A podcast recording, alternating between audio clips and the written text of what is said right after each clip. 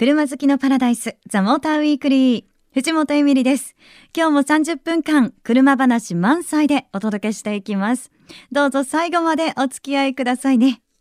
さて、今日はですね、メールから行こうかな。こちらはラジオネーム、桜餅さんからいただいています。えー、こんばんは。はじめましてですね。ありがとうございます。えー、私は車の運転はしませんが、子供の頃によく父と F1 を見ていました。その名残で今でもレーシングカーを見るとかっこいいなぁと思います。最近父が BMW の2シーターに車種を変えたんですが、乗った時に車高がとても低くてびっくりしました。でも、レーサーと同じ目線になったみたいで嬉しかったです。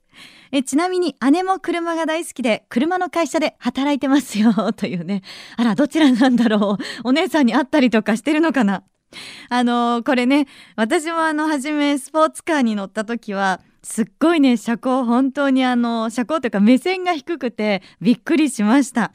でまたね乗り降りしにくいんですよねあれがね。降りるの大変だなって思ったのもありましたけど。そんな風に感じつつも私もあのスポーツタイプの車をね以前買っちゃいましたもんね。あの中古ですけど日産の180っていう車がありましてでそれを買って自分でねこう運転してました。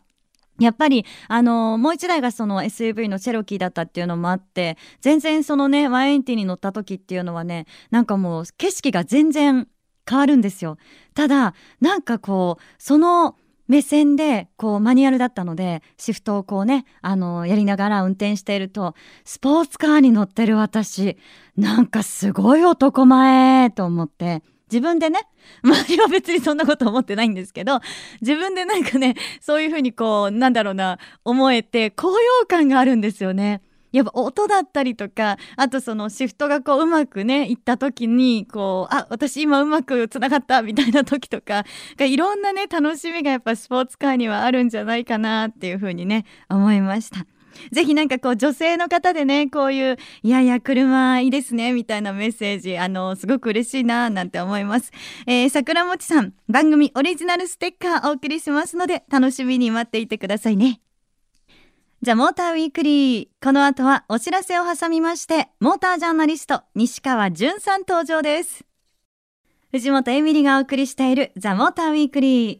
さて、ここからの時間はこの方とお届けしていきます。モータージャーナリスト、西川淳さんです。西川さんよろしくお願いします。よろしくお願いします。あの、前回はね、うん、ちょうどあの、今月の初めに、セレブが乗る車っていうので盛り上がりましたけれども、はいはい、あの、今回はですね、うん、西川さんなんでこういうテーマの時ばっかり来てもらうのっていう感じかもしれないんですけど、ええ、あの、今週大きな出来事がありました。何でしょう？っていうと、うん、きっと皆さんわからないと思いますが、はい、年末ジャンボが発売開始されました、ね、そうですよね。買いました？いやこれからです。まだですけど。いや私は別に宝くじに関係ある人じゃないんですけど、うん、なぜこのね話をしたかと言いますと、はいはい、去年も実は西川さんに来ていただきました、え。ええ。え年末ジャンボ当たったらどんな車買う？っていうねテーマでやったんですよ。本当にねこれはね僕本当にちっちゃい頃からもうずっとそればっかり年末考えてますから。いやいやどんだけそればっかりですか。もうこればっかりですよ 年末は。毎年だって買ってるんですもんね、ね、毎年買ってますよ。はい。でそうなんですよ。どうしますか、うん、今年またすごいですよ。去年は2人であのね前後賞合わせて7億円なんて言って7億円でね、で7億円をそのね、うん、使い切るっていうのも,、もうどうするんだって話だったんですけど、うん、なんとはい10億円いや使い勝手ありますね 10億円のこう宝くじのね、ええ、当たり券があったとしたらもうこのまますぐさま都内に走って、はい、その車くださいっていう10億円の車があるんですよ。えそれって1台 ?1 台。1台？はい。え何ですかそれ？10億円の車、ね、はい1950年代のフェラーリ。はい1950年代のフェラーリ。フェラーリがあるんですけども、まあ、ええ、1947年にフェラーリができて、はい、まあ、まだ4年目ぐらいの時の車で、うん、まあ、フェラーリさんが作った何代目70代目ぐらいの車ですかね。これきっと10億やったら売ってくれると思うんですよね。えちょっと待ってください。私ね、はい、なんか今ふーんって聞いてたんですけど、ええ、フェラーリがすごいっていうのは分かっていて、はいうん、だけどその前の、うん。以前のフェラーリっていうのヴィンヴィンテージフェラーリ。クラシックフェラーリ、はっていうのはええ。聞いたことはあるんですけど、ええ。凄さは、何がすごくてうん。どんだけ高いかとか全然わからないわあー。でなるほど。けですよ。その今おっしゃってたのが10億円？そうですね。おそらくまあ10億円ぐらいだと言われてます。どういうものなんですか？どういう？あのまあ古いんですよね。いやだ本当けど古いんですけどただ古いだけじゃダメでしょうね、あのーまあ、1950年代のフェラーリっていうのは、うん。まあ、当時そのレーシングカーとほとんど一緒だったので、今でいうところの、まあ、F1 のエンジンを普通の車が積んでいると想像してください。当時のね、はいはい。そういう車を、まあえー今もう何何何年ですか？50年60年経った？今、まあはい。もう一度買うということですよね。だから台数もなければ、うん。えー実際にその当時レースを戦ったこうヒストリー三千たるヒストリーがあったりしてもうそこにみんなお金を払いたくなるという。そうなんだ、はい、えじゃあその全てを知った上で、うん。その一台を手に入れたい。行きたいですね。10億円あったら。じ10億円全部なくなっちゃうんですよそれで。全部なくなっちゃう。なくなっちゃう。それではいいい。の、西川さん。全然いいです。全然いいです。まあなぜならそれをもう楽しめるっていうのはねもう本当にチャンスがないことじゃないですか。はい本当に宝くじでも当たらないと。そうですよねなおかつですよ。はい10億円で当たってもそうですね10年ぐらいまたじっくりと楽しんでいるうちに倍になるかもしれません。なんだちょっともうちょっといやらしい感じ損をしないんですね。えちなみにそのフェラーリの、うんえっとヴィンテージフェラーリだから高いんですか？違うメーカーとかだったらどうなんですか？あのね、えーまあ、違うメーカーのヴィンテージカーも最近はすごく値段が上がってるんですけども、うん。もう世界的に安定して高い 安定して高いという言葉がいいかどうかは別にしてあの人気があるのはもう確実なのはフェラーリです。へえ、まあ、フェラーリと次まあポルシェの、はい。まあ、レーシングカーとかっていうのも高いですけども、はい。まあ、やっぱりフェラーリは一番でしょうね。そうなんですね、ええ。やっぱその特別感があるんですね。ねえ。もうもう本当に60年代以前のフェラーリは本当に買えなくなっちゃいました。わあそうなんですか。もう本当に手が出ない。であのね今月そのセレブが乗る車の時におっしゃってたのが、やっぱり車自体もどんどん今高くなってってるっていうことは、このヴィンテージもどんどんどんどん値段が上がってってるっていうことなんですかあね。のもう相乗効果で要するに、うんえー新しい車もそういうスペシャルなモデルを作っていって値段を上げていくし、はい。それにつられるようにして古い車の値段が上がっていく。で古い車の値段が上がるとまた新しい車の価値も上がるみたいななんかこうブランドそこがやっぱりブランドですよね。へえ、うんなるほどな。さあ今日はモータージャーナリスト西川淳さんをお迎えして年末ジャンボを当てて買う車ということでお送りしています。当てたい 10億円ですよ。うん。皆さんもちょっとねこういや俺だったらどうしようかなね。いろいろあると思ううんですけどもね。ん思いながらちょっとなんか、うん。いやいやそんなことあるわけないだろうと思いつつも夢を見ながら聞いていただきたいなと思うんですけど、うん。いや私ねあのーまあちょっと去年もなんかそんなお話を少ししたかもしれないんですけど、はい。改めてね、うん。あの思いました。うん。私はねもう10億円当たったら絶対に自分では運転しません。おというと？もうラグジュアリーな車で、ええ。高席で過ごせるっていう高級車が欲しい。もうそれパッケージで欲しいってことですね。欲しいです欲しいです、ね。あのーうん。なんか最近ね楽したいなと思ってきちゃって、え年え取ったのかしら？わからまない。だまだ早いよ。そうなんですけど、ん。そういうテンションなのかも、うん。なんかあのー運転手付きのうん。ロールスロイスのファントム、はあ、どこのお嬢様なんですか？約6000万ぐらいでしょああ、六千万。そうそうそう。プラスで運転手さんの給料も考えて。あそうそうだそうだ、ねそれもありままあまあそれだって10億あれば別にねねえまあ、バンバン払ったって一生いけそうですねええ一生もうバンバンもうバンバン払ってください。ちゃんと三十万やったら三十万払ってくださいよ。そうですよね。なんかどうしよう私今なんか人格変わってきちゃった。ねなそうなのそうなのね。全然まだ買ってもいないのにね。宝くじをね。でまあまあそれで、はいあのファントムで買い物に行って、うん。でですねあの、運転手付きのはい。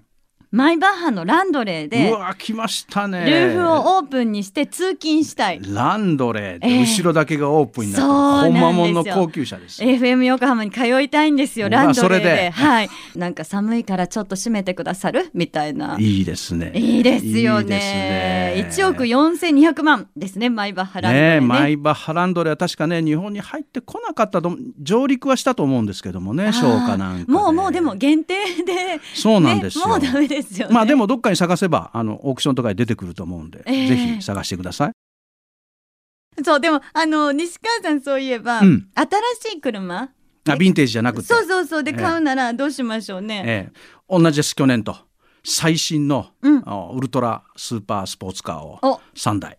ドドンと。あじゃあ、えっと、ちょうどね3台合わせて10億円という車があるんですよ。えー、あの、え。ー、去年もおっしゃっていた、はい、1台が、はいはい、ブガッティ。ブガッティがね今度新型がベイロンっていう車の後継者がこう出るんで、はい、新しい新しい、えー、車が出るんですけどそれが1500馬力の車なんですけどね。1500馬力、えー、それがまあ3億円と言われて3億円。はいはいはい、はい、でパガーニですね。パガーニ。パガーニもね新型車があの来年出るんで春に、はい。えー、それがまあまた3億円からと言われているんで。あこれで6億円。6億円でしょ、はい、で私覚えてます。ちゃんと、はい、去年教わったからあの、うん、ケーニグセグ。スウェーデンのね。ね、はい、って言ってましたよね、はい、3台そのケーニグゼグもまた新型車が出るんで、はい。えー、プラグインハイブリッドの、えー、ハイブリッドのスーパーカーが出るんで。プラグインハイブリッド、はい、え、はい、そのスーパーカーも、うん、なんていうんですか？そういうエコになってるというか、うん、あのエコというよりも、はい、早くしたい早くするためのはい、あの機能であれば何だって使うぞと。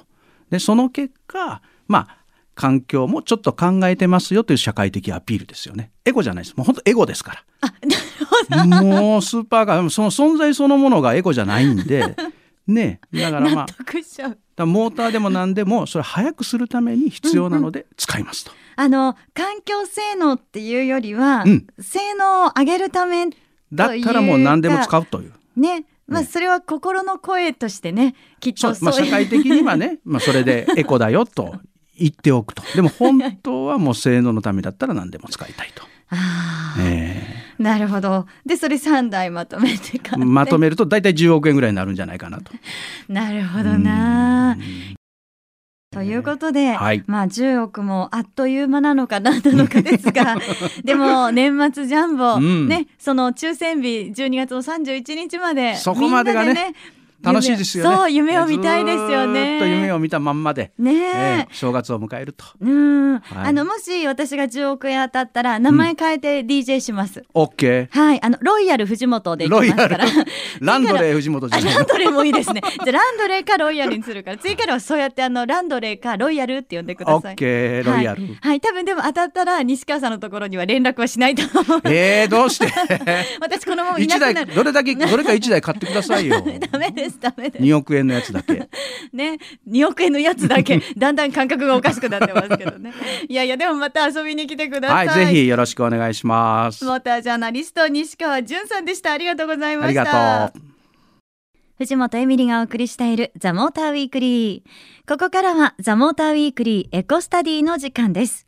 最新のエコカーについてお届けしていきます自分で充電する車としてすっかり有名になったアウトランダー PHEV 新型ではどんな風に進化したのか、このコーナーでは毎回テーマを変えてじっくりと紹介しています。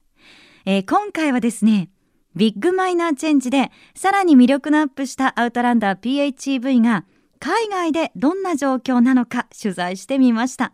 販売台数や人気、そしてアウトランダー PHEV のアウトバーンでの走りなど気になることをたっぷり取材してきましたよ。聞いてください。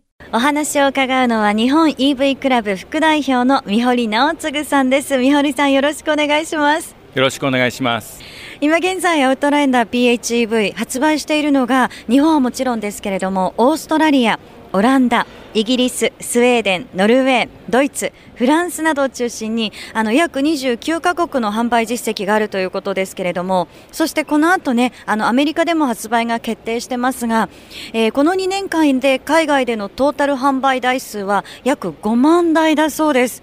あのイギリス、オランダを中心にヨーロッパでも人気だと伺いましたけれどもこの海外でのアウトランダー PHEV の状況っていうのは三堀さんどう思われますか？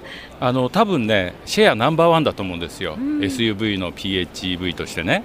でなんでそんな売れるのっていうとやっぱり三菱のアウトランダーが、えー、こういう SUV での PHEV の先駆けなんですよね。だからライバルに先行して売り出した。で売り出してみると今 SUV って全体的に人気じゃないですか。その中でこういう電気で走れるっていう車はねあのアウトランダーしかないぐらいの最初は状況だったので今まあ後追いでヨーロッパのメーカーがこれからどんどん出てくると思います。それからもう一つは補助金とか税金の優遇がやっぱりヨーロッパでもあるんですね。でさらにあの日本ではイメージしにくいかもしれませんけどヨーロッパはね結構路上駐車多いんですよ。あの普通にね違反じゃなくてでその路上駐車で自宅の近くに車を止められる優先権がね EV や PHEV は先に確保できるというようなこともあって非常にその消費者にとってこれしかないという選択になってきてるんだと思います。えー、なんか路上駐車のねその優先権とかすごいなそういうことまでなんて思っちゃうんですけど日本ではあの国内では3万台だそうですけれどもなんかますますこれがどんどんアウトランダー PHEV 増えていきそうですよね。あの今回、まあ、デザインも斬新になってねで内装の質感も上がってやっぱりヨーロッパのメーカーが来るぞっていうのを三菱も感じてこういう新しい顔つきになったり質感の向上をさらに進めているので、まあ、日本でもねこれからどんどん人気出てくると思いますよ。三堀さんありがとうございました今年はフランクフルトモーターショーでも PHEV が注目されたというお話を伺いましたけど環境意識の高まりの中でアウトランダー PHEV もますます注目を集めそうですね。さてそして今日はもう一方、えー、レーシングドライバーでモータージャーナリストの中谷明彦さんがアウトランダー PHEV を海外で試乗されたということでその感想を伺ってきました。えー、っとまああの欧州向けのアウトランダーって実は今回初めて乗ったのでそれ以前がどうだったかまあわからないんですけど、まあ、日本と同じベースで考えるとまあ、欧州向けもその日本の車と同じようにあのフロアの合成とかフロアトンネルのところにこう補強のバーブレス入れたりあと静粛性も遮音材とかが追加されたりなんかしてあのものすごく高まったっていうことですね。そうですね、アウトバーンは速度無制限区域があるんで、まあ、日本だと何キロ出せるかって試せなかったのでね、どんくらい出るかやってみたら、一応、まあモーターの回転数とかも制限があるので、170キロぐらいがあのトップスピードみたいですね。まあ、基本的には PHEV なんで、エンジンで発電してモーターで走ってるんですけども、まあ、それだけにモーターのその回転のマキシマム許容回転数が最高速度になっちゃうところがあって、でそれを維持するためにはモーターで発電しながら常にこうバッテリーから電源取ってモーター駆動してるでそれプラスエンジンの方もその駆動力としてアシストしてるんで、まあ、あのモニター見てる限りでしか分かんないですけどエンジンからタイヤに駆動力がいってるのとエンジンからチャージするんでモーターの方にバッテリーの方にチャージする矢印が両方出ててでバッテリーからもこう電力がモーターにいってるっていう、まあ、そういう表記になってますね。あのまあ車の方が非常によくできててあの、まあ、向こうはガソリンだけじゃなくてディーゼルもあるのでそっちはもっとスピードが出ると思うんですよ。でそれをベースにまあ車体の方もしっかり静粛性もしっかりできてるしあの、まあ、170キロどちらかというと車体的には余裕を感じるぐらいですね。静かだし直進性もいいし。はいということでアウトランダー PHEV 海外でも人気、そして評価が高いんだなというふうにね、思いました。ザ・モーターウィークリーエコスタディでした。藤本エミリがお届けしてきましたザ・モーターウィークリーいかがでしたでしょうか？え今日は西川さんゲストでそしてまあ10億円ということでやっぱり盛り上がりますね なんか話がね尽きないなっていうふうに思ったんですけどまあね私がランドレー藤本になれるかどうか12月31日を楽しみにしていただきたいなというふうに思いますけれどもねさてここで皆さんにお知らせがあります12月6日日曜日モータースポーツファンの感謝イベント、ホンダレーシングサンクスデー2015が開催されます。え今年は国内外で活躍するライダーやドライバーえ、そして今季活躍したマシンや歴代マシンによるパフォーマンスを披露するほか、トークショーなども予定されています。時間は朝の8時から夕方5時まで。場所はツインリンクモテギです。えこの当日、イベントの会場でザ・モーターウィークリー公開収録を実施します。え今回のテーマは、来年もホンダに期待してください。皆さんも気になっている F1、来年はどうなるのかなど、モータースポーツの話題から、そして市販車の話題までたっぷりと伺います。12月6日日曜日、ぜひ皆さん、ツインリンクモテギに遊びに来てくださいね。藤本エミリがお送りしてきました、ザ・モーターウィークリー。え今日の放送は、翌週番組サイト、ザ・モーター .jp にアップされますので、こちらもチェックお願いいたします。そして LINE アットにザ・モーターウィークリーのアカウント開設してます。番組情報など発信してますので、よかったら友達登録してくださいね。そして番組 Facebook もあります。ぜひ、いいねをお願いします。えそしてザ・モーターウィークリーではあなたからのメッセージをお待ちしています。メールアドレスは tm.fmyokohama.co.jp ザ・モーターの頭文字 tm.fmyokohama.co.jp です。愛車自慢や好きなドライブスポット、こんな車を特集してほしいなど、ぜひ具体的な車種を書いて送ってくださいね。採用された方には番組オリジナルステッカーをプレゼント。たくさんのメッセージお待ちしています。それでは皆さん、良い休日ドライブを。ザ・モーターウィークリー。お相手は藤本エミリでした。また来週。